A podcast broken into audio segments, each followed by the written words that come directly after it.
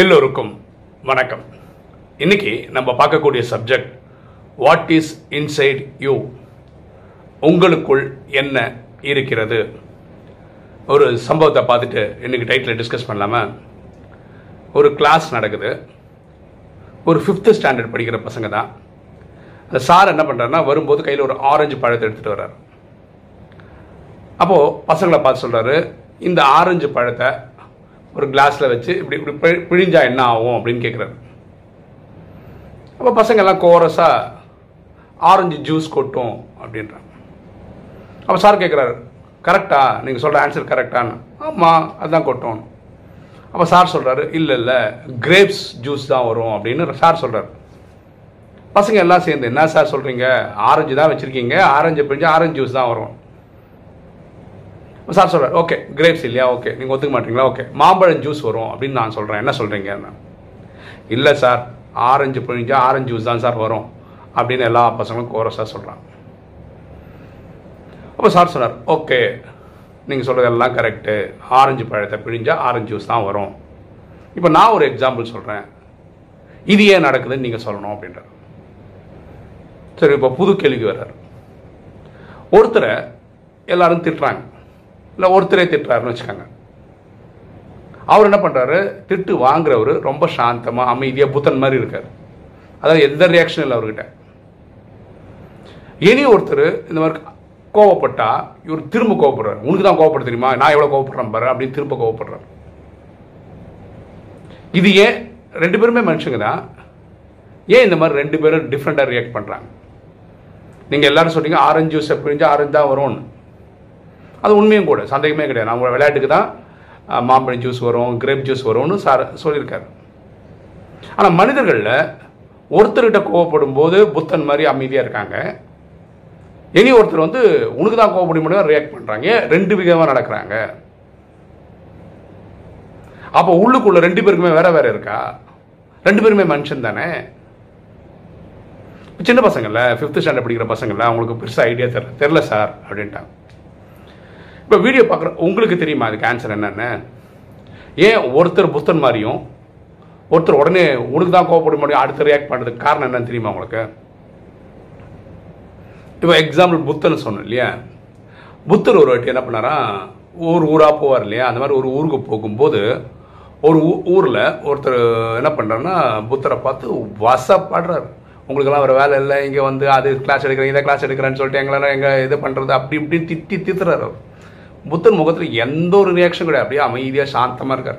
இப்போ புத்தன் திரும்ப அவரை பார்த்து கேட்குறாரு, இப்போ நான் ஒரு கேள்வி கேட்குறேன் நீங்கள் சொல்கிறீங்களான்னு. அவர் எதிர்பார்க்கவே இல்லை புத்தர் திரும்பி பேசுவாரன்னு. ஆ கேளுங்க, நீங்கள் ஒருத்தருக்கு கிஃப்ட் வாங்கி கொடுக்கறதுக்காக கிஃப்ட் வாங்கி வச்சுருக்கீங்க.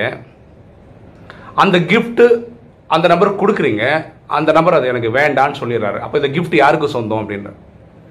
எனக்கு தான், நான் தானே காசு கொடுத்து வாங்கினா, அவர் வாங்கிக்கலான்னா அது எனக்கு தான். ஆ, இப்போ கோவம் வந்து நீங்கள் எம்எல்ஏ காமிச்சிங்க, அந்த கோவத்தை நான் எடுத்துக்கலாம். இப்போ இது யாருக்கு சேரணும்?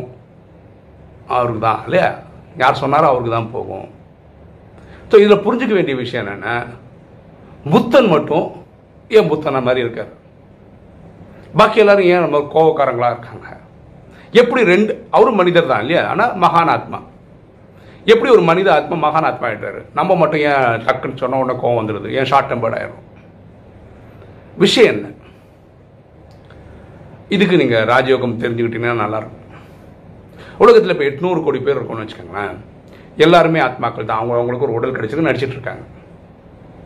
அப்போ எட்நூறு கோடி பேருமே என்ன காமனான விஷயம்னா, எல்லாருக்கும் ஒரே அப்பா. அவர் பேர் பரமாத்மான்னு சொல்கிறோம், அவர் உலகம் சிவன்னு சொல்லுது, அவருக்கு வேறு வேறு பேர் இருக்குது, அல்லா ஜஹோவா காடுன்னு சொல்லுது.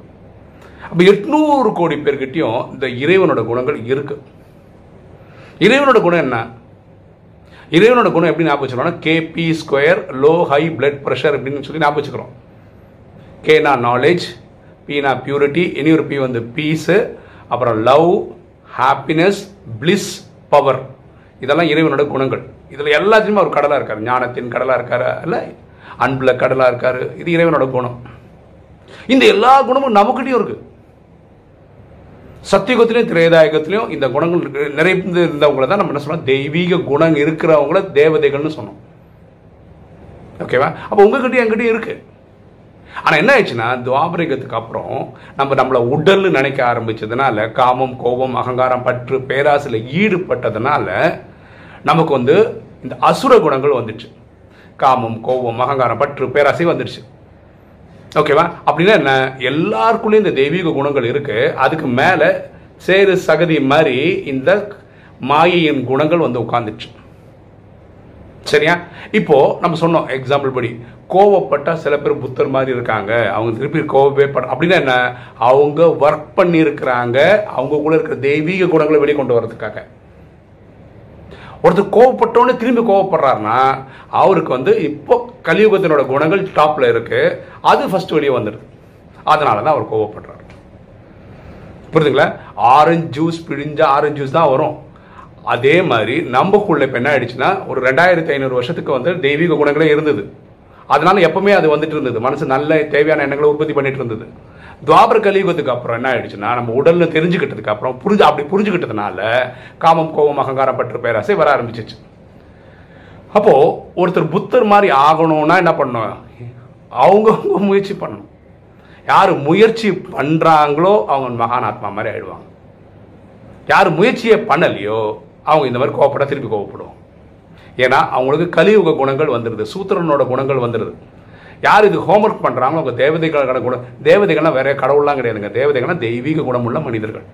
இவங்ககிட்ட வந்து தெய்வீக குணங்கள் இருக்கும், தெய்வீக கலைகள் இருக்கும், அஷ்ட சக்திகள் இருக்கும், இதெல்லாம் இருக்கும். சரியா? இப்போ வீடியோ பார்க்குற நீங்கள் சொல்ல வேண்டியது என்னென்னா, உங்ககிட்ட யாராவது கோவப்பட்டால் நீங்கள் புத்தன் மாதிரி ரியாக்ட் பண்ணுவீங்களா, இல்லை உனக்கு தான் கோவப்படுமா, எனக்கும் கோவப்பட தெரியும் அந்த மாதிரி ரியாக்ட் பண்ணுவீங்களா? இதை கமெண்ட்ஸில் போட்டால் நல்லாயிருக்கும். ஓகே, இன்றைக்கி வீடியோ உங்களுக்கு பிடிச்சிருக்குன்னு நினைக்கிறேன். பிடிச்சவங்க லைக் பண்ணுங்கள், சப்ஸ்கிரைப் பண்ணுங்கள், ஃப்ரெண்ட்ஸுக்கு சொல்லுங்கள், ஷேர் பண்ணுங்கள், கமெண்ட்ஸ் போடுங்க. தேங்க்யூ.